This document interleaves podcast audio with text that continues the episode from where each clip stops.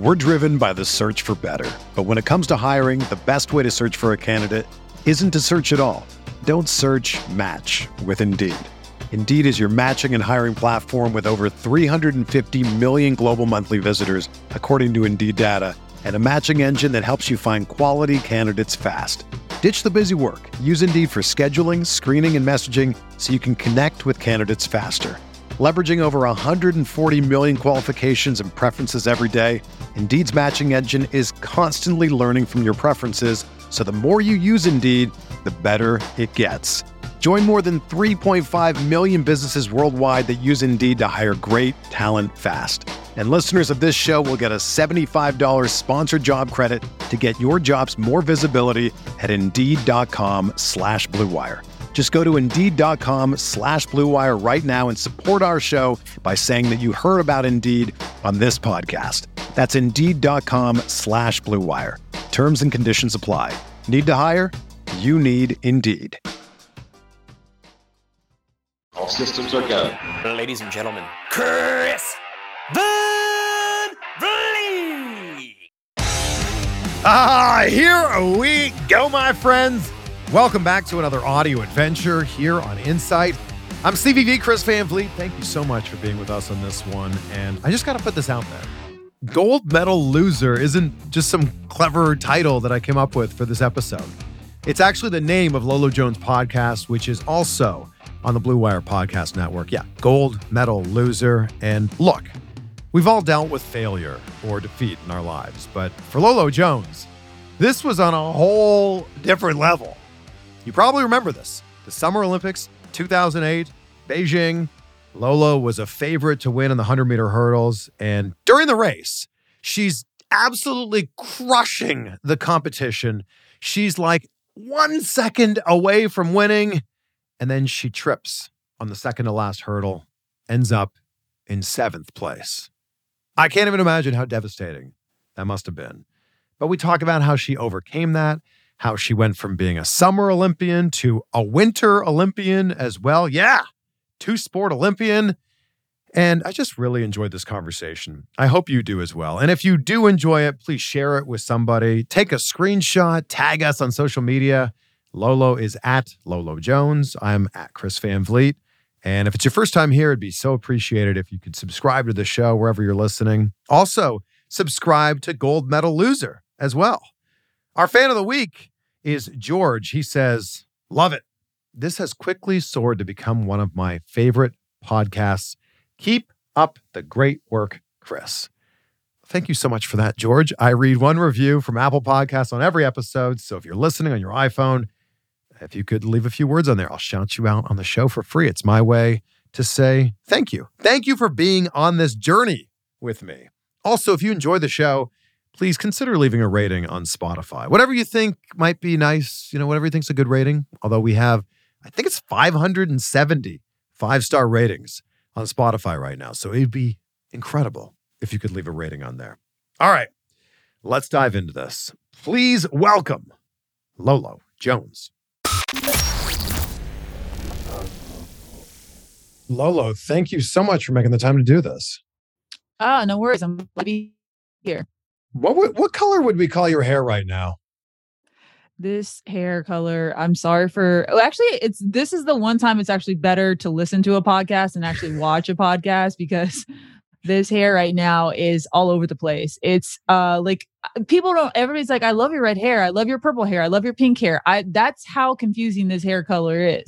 It's I don't know. It's washing out by the minute. Every time I wash my hair, it's a new color. I think Of you could really call this, you could call this color whatever you want, I feel like.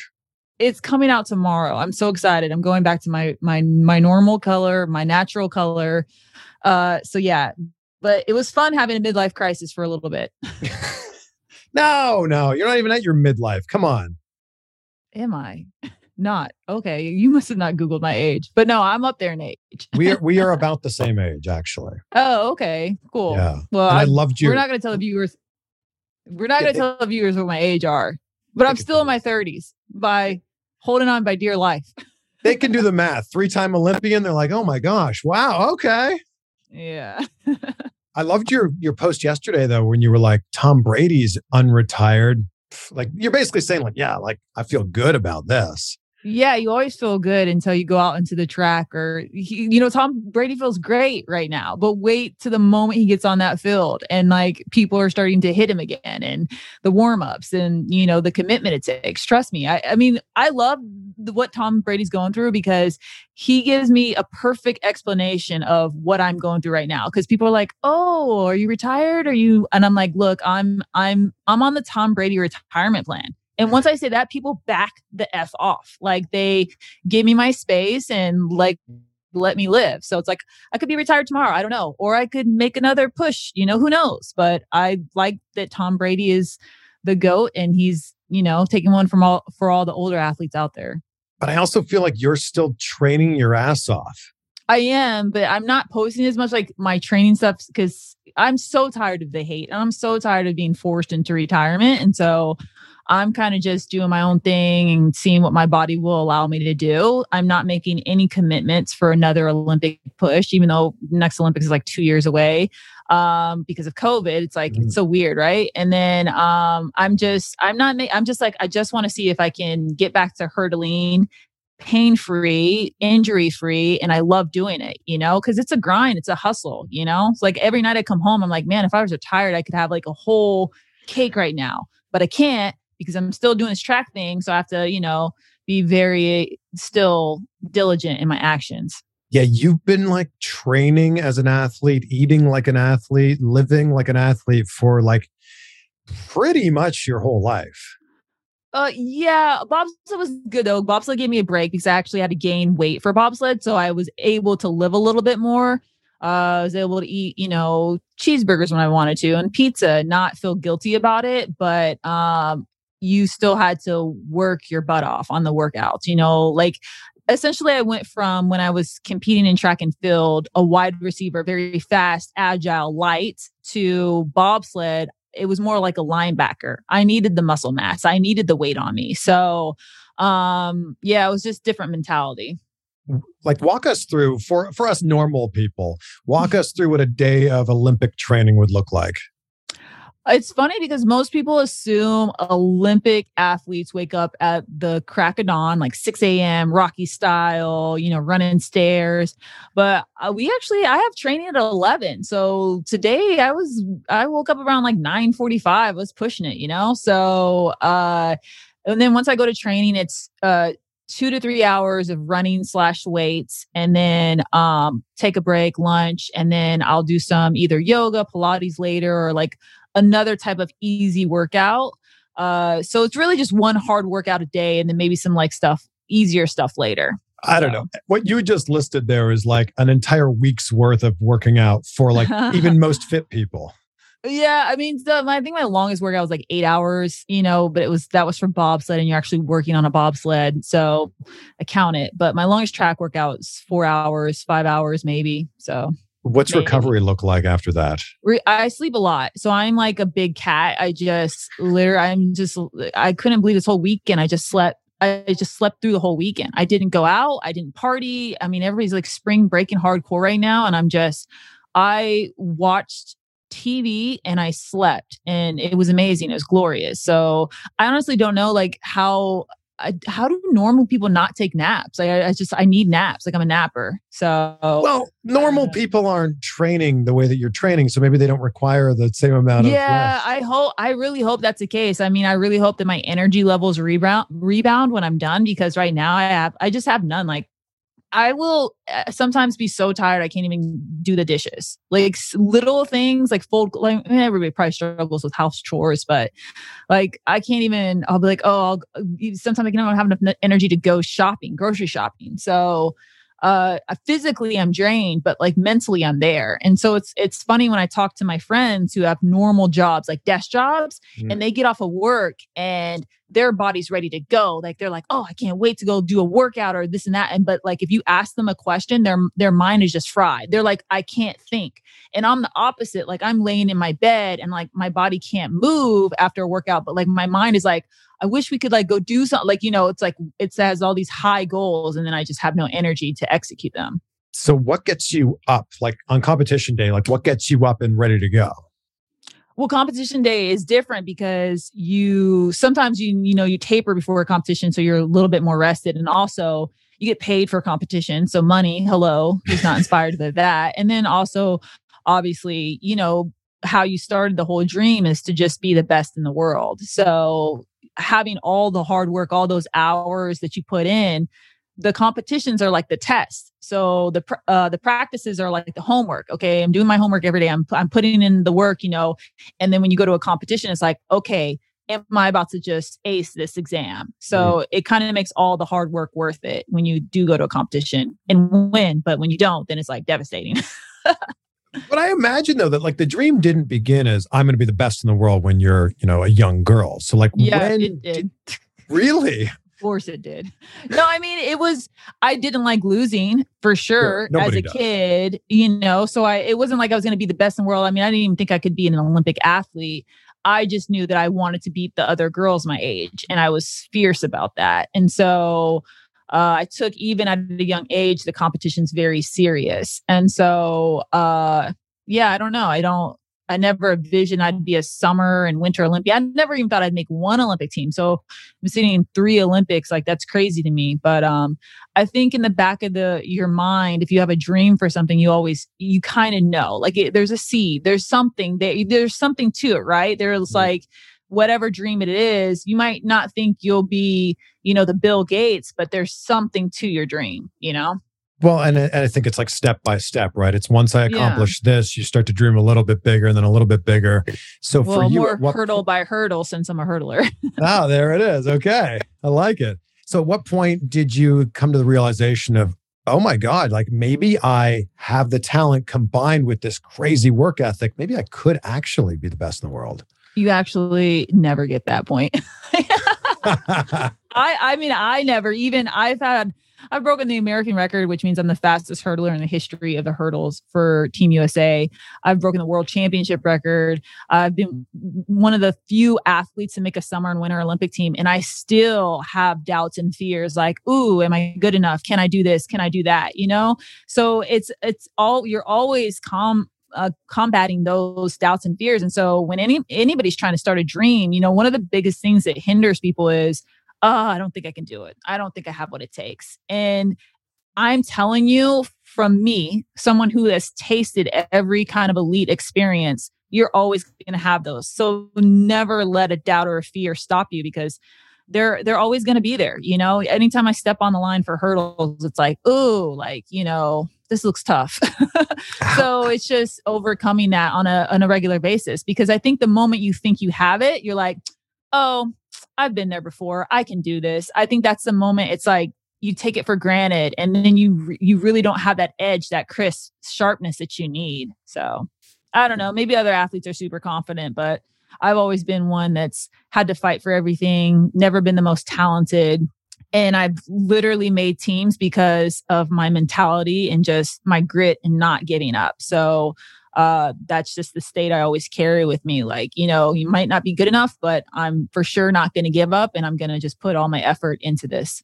Is this the old adage of like first to arrive and then last to leave for practice? No, absolutely. That's so dumb. I like the the adage go work smarter, not harder. ah, that's that's definitely it. Yeah. Uh, but no, I mean, there's certain days where I was the first person in the gym and the last person to leave for sure. But if your body needs rest, then I also would be the one that would listen to my body. You know, uh, I would I'd say more so I I was whatever the coach gave me, I wouldn't skip corners. You know, and I'd see a lot of other athletes, they'd be lazy on their warm-ups or their cool downs, or they'd they'd have cheat meals all the time. They'd go out and party, so they weren't resting. So I was just if the coach told me to do something, if it was on the workout, I would do it. And then I would also research other things on how I could always continue to improve. So, mm. but yeah, I definitely was the, I was the last one to leave practice today, but that's just because uh, I was exhausted. And so I was just laying on the track and all the younger athletes were like, see, okay, see you tomorrow, see you tomorrow. And I'm just like, oh, I'm just going to be here another 10 minutes while I'm out of breath. Have you taken the same mentality like with like do you take that with you to everything else in your life um i think so, but I haven't had many, obviously, work life experience outside of being an athlete, TV personality. But I, I have been told quite often I'm very intense, which is a good thing. Working Yeah, and you're like, thank you. And they're like, we didn't mean intense. that as a compliment. It's not going to be good though if I actually have a desk job ever. I'm nervous. I, I think I'd be more nervous to do a desk job than anything else because I'm so used to moving. And, you know, if I have any type of aggression or frustration, stress, I can just run it out. I wouldn't even know how to deal like people who have passive aggressive work environments. I don't I don't know how to help you. I would be like, I don't know. You're sitting at your desk typing all aggressively because you hate your coworker. I, I don't know how to deal with that. well, you'll you'll never have to deal with that. I might. Who knows? I, just- I, I ah. can't run forever. So Yeah, but then you can teach people to run better. Oh, I always tell people if I'm going to be a coach, it's because I've run out of money. I would be a great coach, but it's a, it's a hard lifestyle being a coach because you're back in the grind, you're traveling all the time, and now your job depends on. I mean, let's say I'm coaching in college, like essentially 19 mm-hmm. teens. Mm-hmm. So. I mean, my mortgage depends on teens. I don't know. It's a tough lifestyle.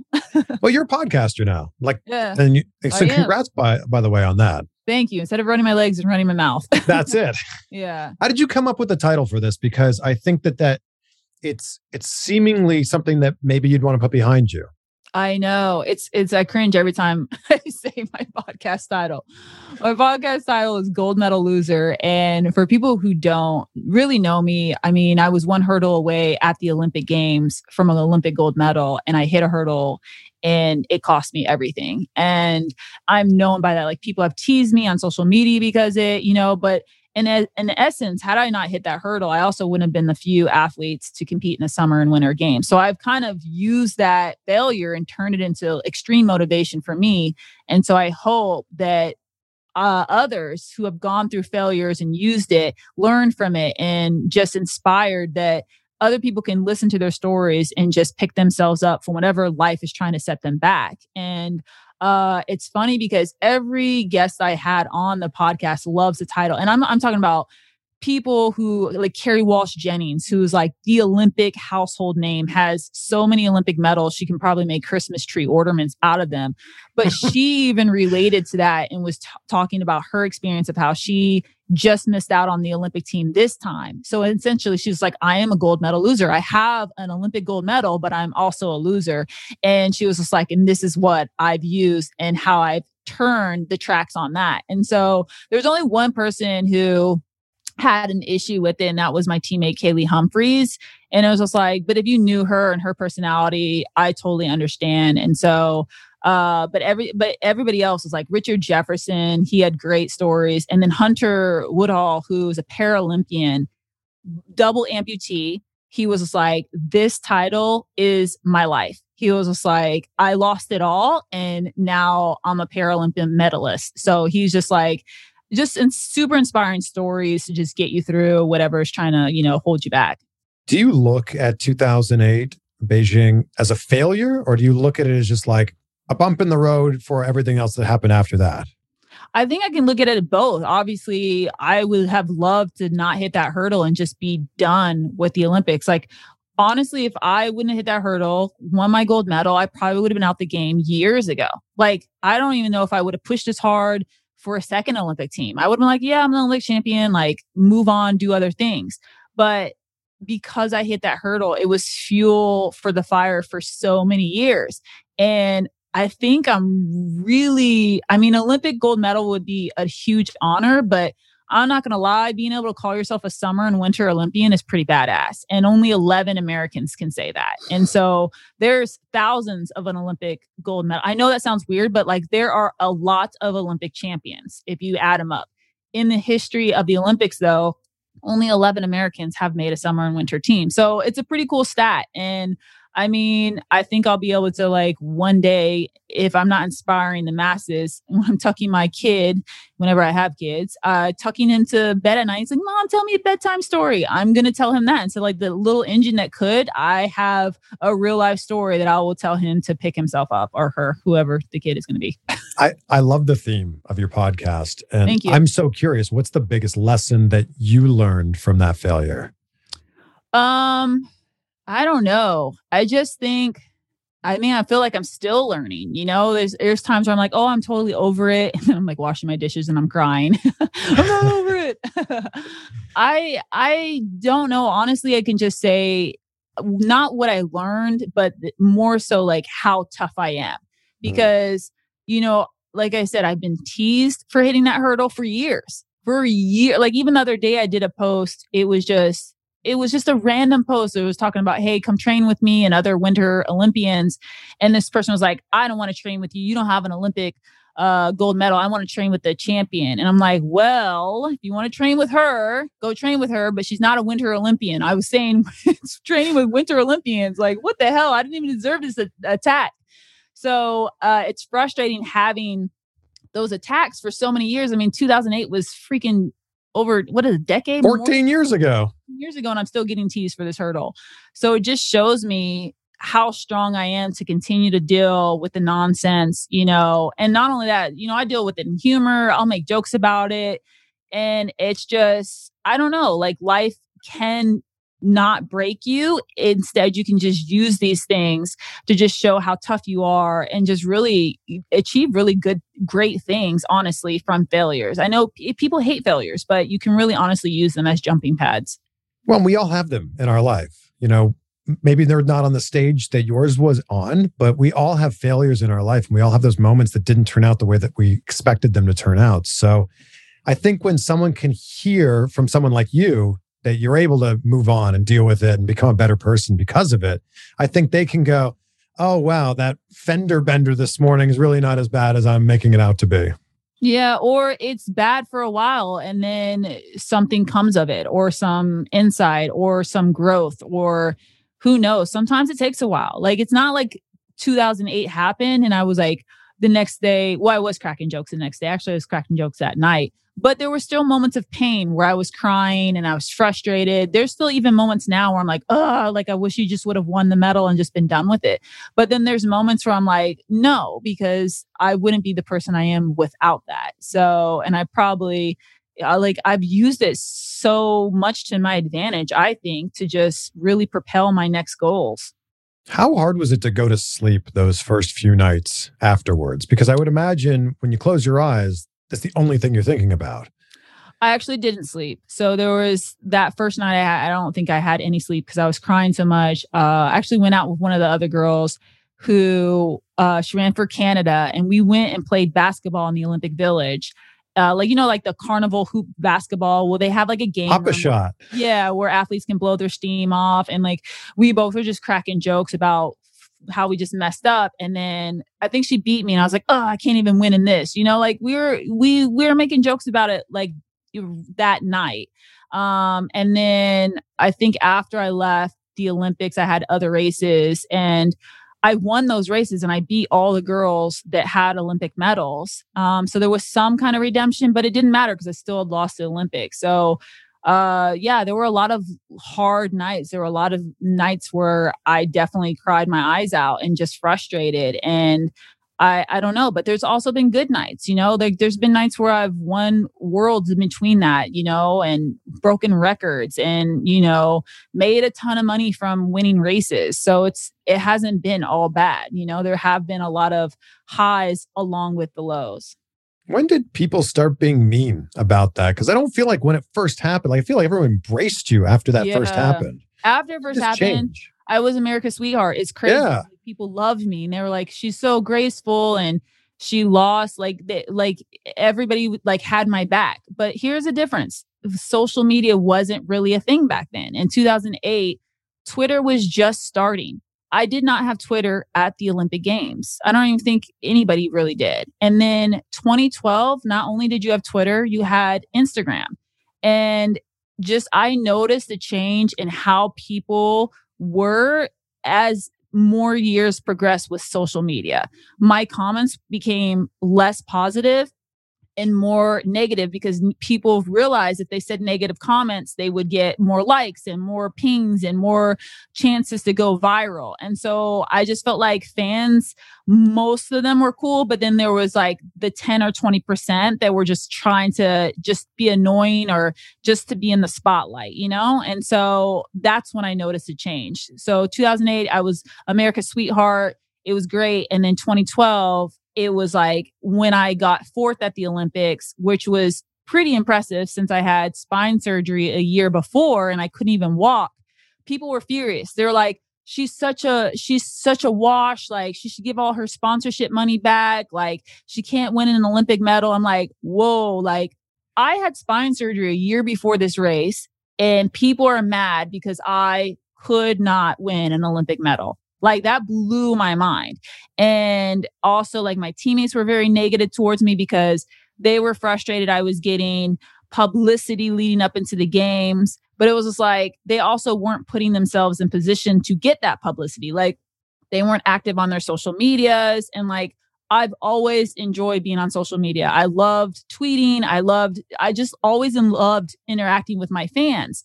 Um, and so that always caused me to be more in the spotlight because I would just be telling jokes and be more out there. I mean, if you have a so, an athlete who barely posts on their social media, it's hard for fans to like really know that person as opposed to someone who's like, hey, look into my world. Mm. So I was getting backlash from that the social media side and from my teammates at the same time. So it was just, it was the perfect storm. I also think it's so weird that people can criticize from their couch as they're eating like Doritos.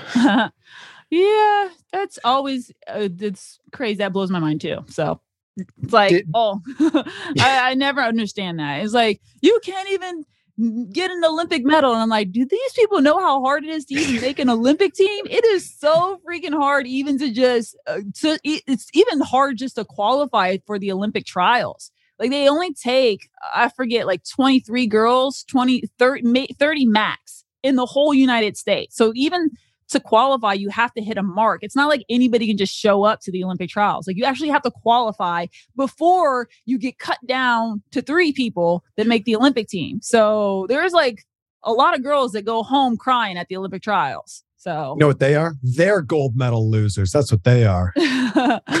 I mean, I've seen even Olympic champions that are gold medal losers because if they can't handle the the pressure and if they can't handle being nice and, and that's probably what I think about one of my teammates has ton of gold medals, but none of her teammates can get along with her mm. and doesn't follow none of her teammates follow her on social media. Like I would rather you can take it the gold medal loser in so many different ways. Like you can be an Olympic champion with a piss poor attitude yeah. and you're still a loser in my books. Or you can literally lose the Olympic gold medal and be a nice person, but you're still a gold medal loser. Like you can spin the gold medal loser title however you want to spin it. Yeah. What do you think is the best advice that you've been given throughout your career?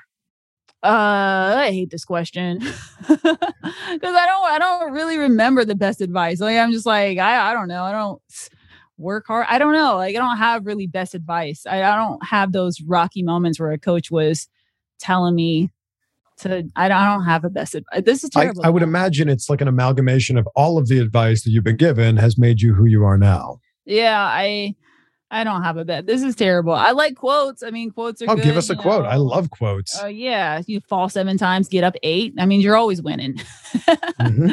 You mm-hmm. know, uh, uh, my coach always says control what you can control because you're always uh, at track meets or competitions you're always thinking about oh my gosh this this this this this and like you can't control the weather you can't control your competition you can't control there's so many things that try to just interrupt your fierce thoughts and so he's like can control what you can control you can control being calm you can control your actions your warm-ups your diligency so well that right there is some of the best advice yeah it's so, it's okay. Sometimes I get tired of hearing it and it's like control what you can control. Okay, I'm gonna control the fact that I want to leave right now, coach. but like if you want to tie this back to social media, you can't control what other people are going to say about you, but you can control what your reaction is going to be to what they're saying about you. Yeah, sometimes I let it slide. Sometimes, you know, if I'm feeling feisty, I'll if I have a good comeback, you know. My I hate it when people other fans are just like, you shouldn't feed the trolls. That makes no sense. Like sometimes if you have a good comeback, you can literally shut a troll down. I've shut sometimes I've shut them to where they like they have to remove their account because people are just dying laughing at how much you put them in their place. So uh I don't know, it just depends on the mood. They're also probably going, "Oh my god, I didn't think Lolo would actually like see my comment." No, so I've only had that happens a few times. And that's the worst when they do that because that's when I'm like, so you were a fan, but then you just decided to be mean. Like, I hate that, you know? Like, at least just be a troll because you really just don't like me. Don't Yeah. be a troll because you actually like me and want to like upset me. So I'm just going to block you regardless. We're driven by the search for better. But when it comes to hiring, the best way to search for a candidate isn't to search at all. Don't search match with Indeed. Indeed is your matching and hiring platform with over 350 million global monthly visitors, according to Indeed data, and a matching engine that helps you find quality candidates fast. Ditch the busy work. Use Indeed for scheduling, screening, and messaging so you can connect with candidates faster. Leveraging over 140 million qualifications and preferences every day, Indeed's matching engine is constantly learning from your preferences, so the more you use Indeed, the better it gets. Join more than 3.5 million businesses worldwide that use Indeed to hire great talent fast. And listeners of this show will get a $75 sponsored job credit to get your jobs more visibility at Indeed.com slash Blue Wire. Just go to Indeed.com slash Blue Wire right now and support our show by saying that you heard about Indeed on this podcast. That's Indeed.com slash Blue Wire. Terms and conditions apply. Need to hire? You need Indeed. When did you first start getting noticed for reality shows? And when did you go, you know what, I think this is something I want to do? Um, when was my first reality show? I think my first reality show was Dancing with the Stars. I believe that was the first one. Olympians Um, always do well on there. Not me. I was the first one out the gate. The first one. An 80 year old lady beat me. I think it was Betty White or not Betty White. Somebody somebody who was 80 beat me. but um no, I was not good on that show at all. Uh when did I get a knack for reality shows? When I realized that you could make more money on reality shows than if you won world championships or the Olympics combined. You know, it's just the Olympics doesn't pay any money at all. You get no prize money uh you don't get any and it's crazy because the olympics is a billion dollar corporation although they hide it as a fact it's a nonprofit but it's not. It makes so much money it's ridiculous and the athletes don't get any of that. Uh world championships if i win world championships for track and field i get $60000 and then bobsled i think is like $10000 so that's not a lot of money for a whole season of work. Like that's $60000 is for the whole year and world championships is only every two years. So split that money in half like it's not a lot of money in athletics. Um so when i was on dancing with the stars and i'm like i get paid this and i don't have to do eight hours of practice every day and it's just like okay so yes of course. And anytime there anytime i was injured and i couldn't compete i wasn't you know strong enough to compete in an athletic race, but I was still strong enough to compete on some of these other reality shows. So the reality shows kind of just filled the void of the competitions. And then, you know, when the pandemic hit, I was like, all right, what reality shows out there that I can do right now until things pick back up? So honestly, I was just trying to survive, pay some bills. I don't think I would want to compete against you in like anything at all. uh, probably like a math problem. ah, I see. I'm terrible at math, but I feel so like when it comes, I. So am I. I'm, I'm an economics major, but I hate math. I can't stand it. I feel like you'd be the person who would be like, you're, you must be competitive in every aspect. of. Everything. Absolutely. I won't even play Uno with my nieces and nephews because I just, there's a kill switch that I can't, uh, it's like, I can't, anytime it's a competition, it doesn't matter. I can't turn it off. So like if we were like going to get like mail or something, you'd be like racing me to the mail. no, no, that's not competition. It's, it's just, that's an active, you know, it's just something. Okay. But if then you said, hey, let's race to the mailbox, then yes. Well, Uh, that, would be a but stupid yeah, anytime a any type of game, you know, card games, I don't play with people like box games. I can't. I just I turn everything super competitive, and so I just yeah, I like very relaxing things. All right. So when you were writing your book and your book's about to come out, does that then become a competitive thing of like, how many copies can I sell? How many lists can I get on? No, because honestly, the book was more therapy, and it was more so what really was going on. You know, uh, obviously I've, I'm very open with my fans, but there's a lot of things I kind of harbored and I didn't really express. Like I didn't really open up about the hate that I was getting at the Olympics and like what direct how that directly affected me. Um, and kind of the behind the scenes and my first moments in bobsled. So uh it wasn't more competitive. You know, sure, I was probably checking to see how my book reviews were doing compared to other track and field book reviews. but it wasn't like, oh, I have to sell X amount over them. It was more so, I really hope people like reading my book and I hope that they're inspired by the end of this to go do something that has been holding them back. It, that honestly was the end goal. Hmm. Like. I want someone to read this book and read what I went through. And if they're frustrated, if they're sad, if they're lonely, pick themselves off up and like go charge the world. That's what I wanted from the book. Yeah, and I think that too often people just see the finished product, especially because of social media. You see like the best three minutes of somebody's day instead of the other 23 hours and 57 minutes. Not me. Uh, not me. I re- I really try to show the bad. I I really do. Like er- you're an exception. I try on my stories. I try to keep it uh, pretty real. I mean, I've gotten in trouble by like talking about bad dates and this and that, and yeah. But you're you're right though. Social media for sure is much more polished uh, everybody's a lie pretty much on there. if you're talking about your bad dates on there, aren't you worried that people aren't going to want to go on a date with you? Uh, yeah, that's definitely hindered some things for sure. I'm not. what I do though is I I've actually told a lot of the dates delayed, so not in the moment, so a guy doesn't feel you know, I went on a date with him and the next day I'm I'm basically like, oh, this date was terrible. Like I'll sometimes I'll wait even two to four years and I'm like, then I'll I'll tell the date, you know, so that person's not even in the picture anymore, you know? so but well, yeah, it, it's not it's probably smart to do it. I have I've stopped doing it as much till I get a ring on this finger, then I can go a little bit more ham.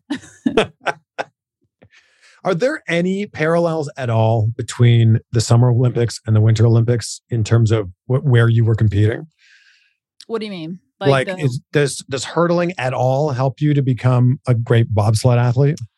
Um, uh, yes and no. Like the turnover, the speed definitely helps the velocity of a bobsled. So velocity is what uh the two athletes once they get in the bobsled how much speed they have calculated once they load and because i'm used to jumping over an obstacle jumping into an into like a bobsled i always had one of the top velocities on the team which is huge uh, and then when i would go back from bobsled I had all this power because I pretty much get really, really strong. Like I start power cleaning 220 pounds for work sets. And in track and field, my work sets are like 180 pounds. So that's a that's a massive difference. Yeah. And so I go back to track and that power is so high that coming out of the blocks, no one can beat me for the for the first, you know, few steps, I'm destroying them.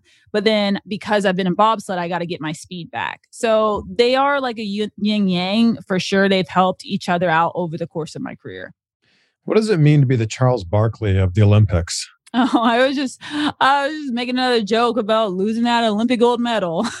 well, Charles, Charles Barkley, you know, he gets teased all the time because he doesn't have a championship ring. He's one of the best NBA players. I mean, amazing athlete. And to this day, he gets teased nonstop, not only by fans, but also his peers for not having that ring. And like, I don't know, I just relate to that because I get teased all the time, even though I am a world champion. Trust me, I'm a three time world champion, which is the highest of the high for us. And I get teased all the time for not having an Olympic medal. So I was like, you know what? I'm just going to put this on my bio. I'm the Charles Barkley of the Olympics because I've been to a summer and Olympic, a summer and winter games. But yes, I don't have an Olympic medal. You got me. So I'm just going to call myself the Charles Barkley. There's still a chance there, isn't there? Like the, the, the, the Winter Olympics around the corner? No, Winter Olympics just finished up, but oh, yeah, but they were late this year, weren't they? Yeah, they were late. They're, and I mean, it's going to be really hard. Like, I'm not going to lie. Like, if I tried to make another push, especially for track and field, it would be really, really tough. It's probably like 2% chance. But here's the thing I, I'd had a 2% chance the first time I made my team, and I had a 2% chance the second time because it is so hard to make an Olympic team. It is it's so freaking hard. Like I remember when I was trying for the London Olympic team, they they actually the sports announcer was like, she has a zero percent chance to make this team. Like zero percent. And I made the Olympic team. So uh if I was a sprinter, like if I was a hundred meter runner, I'd be like, you know what? My time is done. This is like there's, you know, zero, zero, zero. But here's the thing I lost an Olympic gold medal because I hit a hurdle. And mm. I've seen the fastest hurdlers in the world hit hurdles mm. at Olympic trials. And anything can happen in a hurdle race. Like I I went into the London Olympic trials, one of the slowest to qualify for the Olympic trials and I got third. So, I mean, I don't know. I'm not I don't even think I I don't know when I'm going to retire. I could retire tomorrow. You know, who knows? But right now I'm still fit enough. I still have the speed. It's just for me, it's more so about staying healthy. As you get older, you get injuries more often. It's harder to recover. And so that's really what's the hard part about being an older professional athlete. Bringing this back around to Tom Brady, you got to get, you know, how he has Alex Guerrero, who's like his stretching guy. You got to get one of those for you. Yeah, well, if I had Tom Brady salary, I would freaking do. I mean, I don't even know. He's probably spending so much money on his body because I I spend a lot of money on my body maintenance. And if I had if I had Tom Brady money, I would for sure have a huge chance to make the Olympic team because I would just have someone go to practice with me, follow me around. I'd have a you know dietitian, nutritionist, all this, all the, all those things I do on my own. You know, like I'm on mm. Olympic Olympic money. so I don't have a personal chef. I'm making all my own stuff. You know, I'm, you know, he Tom Brady Brady doesn't even go to he doesn't go to the grocery store. I have to go to the grocery store, get my healthy food, cut it up. You know, he has someone just prepping all that for him so he can rest, recover. So yeah, we're we're in different uh different lifestyles. Why don't you get like a meal delivery service to just ship you the meals that you need?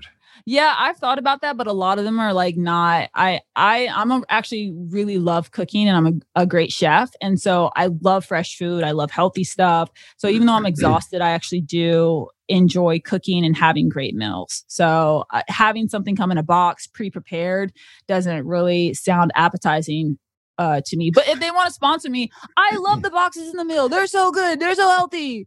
Oh my gosh, no, I can't do it. There's the ones where they send you the ingredients, then you make it yet still, if you are a true chef, you mm. like to mm. go to the grocery store, you like to feel the cilantro, you like to smell it to make sure it's fresh, and the fish you have to make sure. I don't know. I I like it. I I don't like grocery shopping, but I I'm very picky about my food when I do grocery grocery mm. shop. So, mm.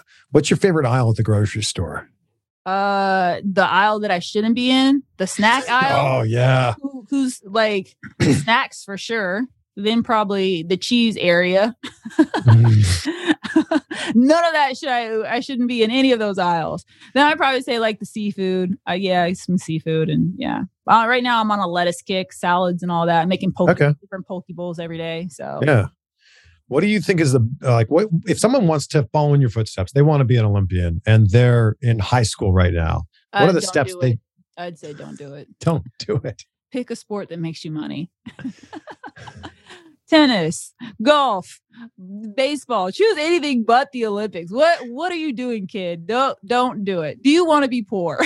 but they're really fast. They're like, you know, they're they're the fastest track and field athlete at their high school. If they're the fastest track and field athlete in their high school, learn to throw or catch a football and become the best in the NFL and make millions. Cause even, you know, the who's the the practice squad makes 500k a year, right? something like that. Yeah, I think the league minimums in the 600s for the NFL. There are very few track athletes that make 500k a year. Like they have to be crushing it, like hmm. crushing mm. it. It's really hard in track and field. Like probably four years ago, I would have told this athlete to go pro in track and field, but there has been a significant decline in sponsorships in track and field and in Olympic sports. It's becoming very, very hard for athletes to make a living. Um, most Olympic athletes have other jobs, whether they're nannies, they're substitute teachers. It is really a hard lifestyle. But if you want me to go back to your original question, and you said they're the fastest, uh, my advice for them, I guess, just uh, I don't know. It's going to be a long, long road, and you know, never get too confident after a string of victories. because there's always someone up and coming and never get too hard on yourself after a string of losses because you can Mm. rebound. So that would be my advice to them. Do you think this ever shifts? That there was a point, you know, when Major League Baseball players, however many you know decades ago, they were working day jobs and then playing baseball. Do you think this ever shifts with the Olympics? Well, we're actually on the reverse shift. So back in the 80s, track and field used to make a ton of money. Like they used to come back with wads of hundred thousand dollars in cash. Like they they were just crushing it on the European scene. And that all started to just start to fade away. Every decade has just been significant drop in money for track and field. Uh, but like the Marion Jones era was probably like the last era. And I think it's partly due to her because her and other people having the drug speculate speculations anytime you know you have an athlete that was so highly regarded and like the face of USA track and field and then like the doping bans and this and that like fans don't like that they hate that and so it kind of takes uh our sport and just you know it's all these little like knife cuts anytime there's a, a doping ban it's like oh well then everybody assumes everybody's cheating Mm. and no one wants to watch the sport. So I think it's a little bit about that. I think our sport has uh, there was some corruption in it a little bit, and I think the Olympics needs to just actually do more diligence in helping out athletes. Like there's not even health insurance for these athletes. Like you get health insurance, you have to get ranked to get health insurance. But you know, in the NFL, you know, if you're in the league for a certain amount of years, you're actually taken care of after you retire. There's a whole setup for these athletes that are retired, and they fought very hard for that. Well, when you're done with the Olympics, your health insurance can be cut like the next month. Like I've not made Olympic teams and they cut my health insurance and I had no health insurance for like a whole nother year. And Wow. so, and I'm three, three time Olympics. And, you know, I've had three surgeries mm-hmm. because of being in bobsleds, going over hurdles. All, I've had all these surgeries. And when I'm done being an athlete, I am on my own. There's no fund to take care of me. There's no retirement fund. There's no insurance I can dip into. And you think about how much the Olympics makes off of all the commercials. Anytime people watch the Olympics, you know, you see all the ads, all those commercials. That is not going to the athletes at all. And it should. There should be bare minimum athletes should get $10,000 to compete in the Olympic Games because they're providing content for television and people are watching those games. And there's it's not just Americans that are at the Olympic Games. There's, you know, athletes from very very poor countries. Africa, like $10,000 for someone in like a small town, it, that that's a life-changing thing, you know? Even Americans would be happy. Some Americans would be thrilled to get $10,000 and it would carry them, you know? So it's just I don't know, things just got to change. This is just like a taste of what your podcast is all about because you do talk about a lot of like this stuff too. Yeah, I talk about the Olympics more so in my book and I go ham. Like I break down the numbers, the actual figures. I mean, it, it took a lot of research, how much the Olympics is actually making, how much they actually give back to the athletes on like special assistant programs, which is not a lot. Like I break that. So if you're into that and that kind of stats, like it's really interesting. My uh, Michael Phelps agent actually helped me with that because I didn't have all the information and it was really hard to decipher through all of it. But yeah, it was uh it was pretty cool. So what's the book called so everyone can go and get it? over it. Over it. Like it's like I'm over losing, I'm over it. And then also over like over hurdles. It's like, Yeah. you know, it can be multiple meanings. Well, wherever you're listening to this right now, you can find Lolo's podcast, Gold Medal Loser. I've really enjoyed this. Like, thank you for taking the time to do this. No worries. They thank you for having me. And I hope that next time people watch the Olympics, they just cheer a little bit harder for athletes, knowing uh kind of the background of what they go through, whether they win or lose, and just the hardships that they're fighting. I end every conversation with the same question because I love gratitude. I, I say out loud three things I'm grateful for every single day. So, what are three things that you're grateful for today? Oh, uh, I'm grateful for right now for my health. I'm really grateful for um, uh, a loaner car because my car is leaking coolant. So they gave me. Oh, that's never good. It's a small, it's a small thing, but I'm so happy for it because I have wheels. Uh, Is this your then- radiator? Your radiator's broken? I don't. It's not bro. It's just like a slow leak. But anyways, I hate car problems, right? But anyways, Yeah. they gave me a dope loaner. So anyways, Nice. um, and then the third thing I'm grateful for is my teammates just being back with my track and field athletes because they're just really good for my mental health. Love it. Lolo, thank you so much. Thank you. Bye. Well, there we go. Big thank you to Lolo for joining us on this one. Big thank you to you, as always. And since this episode here is going to be done in less than a minute, go check out our podcast called Gold Medal Loser. Check it out wherever you're listening to this right now. Also, take a screenshot. Let us know what resonated with you the most here. I'm sure you have a friend of yours who's a big Olympics fan or a big fan of Lolo. Share this with them. Tag us on social media. She is at Lolo Jones. I'm at Chris Van. We can repost it if you tag us on there. And let's end with this quote from Mother Teresa, who said, Yesterday is gone. Tomorrow has not yet come. We only have today. Be great. Be grateful. We will see you on the next one for some more insight. Woo! Spring is in the air at Littleton Coin Company, and we want to help you brighten your collection. Visit us at littletoncoin.com all month long to enjoy 15% off your purchase. With a wide selection of coins, paper money, supplies, and more, Littleton Coin Company has something for every collector's taste. Use promo code SPRING at littletoncoin.com for 15% off your purchase all month long. Restrictions apply. Littleton Coin Company. Serving collectors since 1945.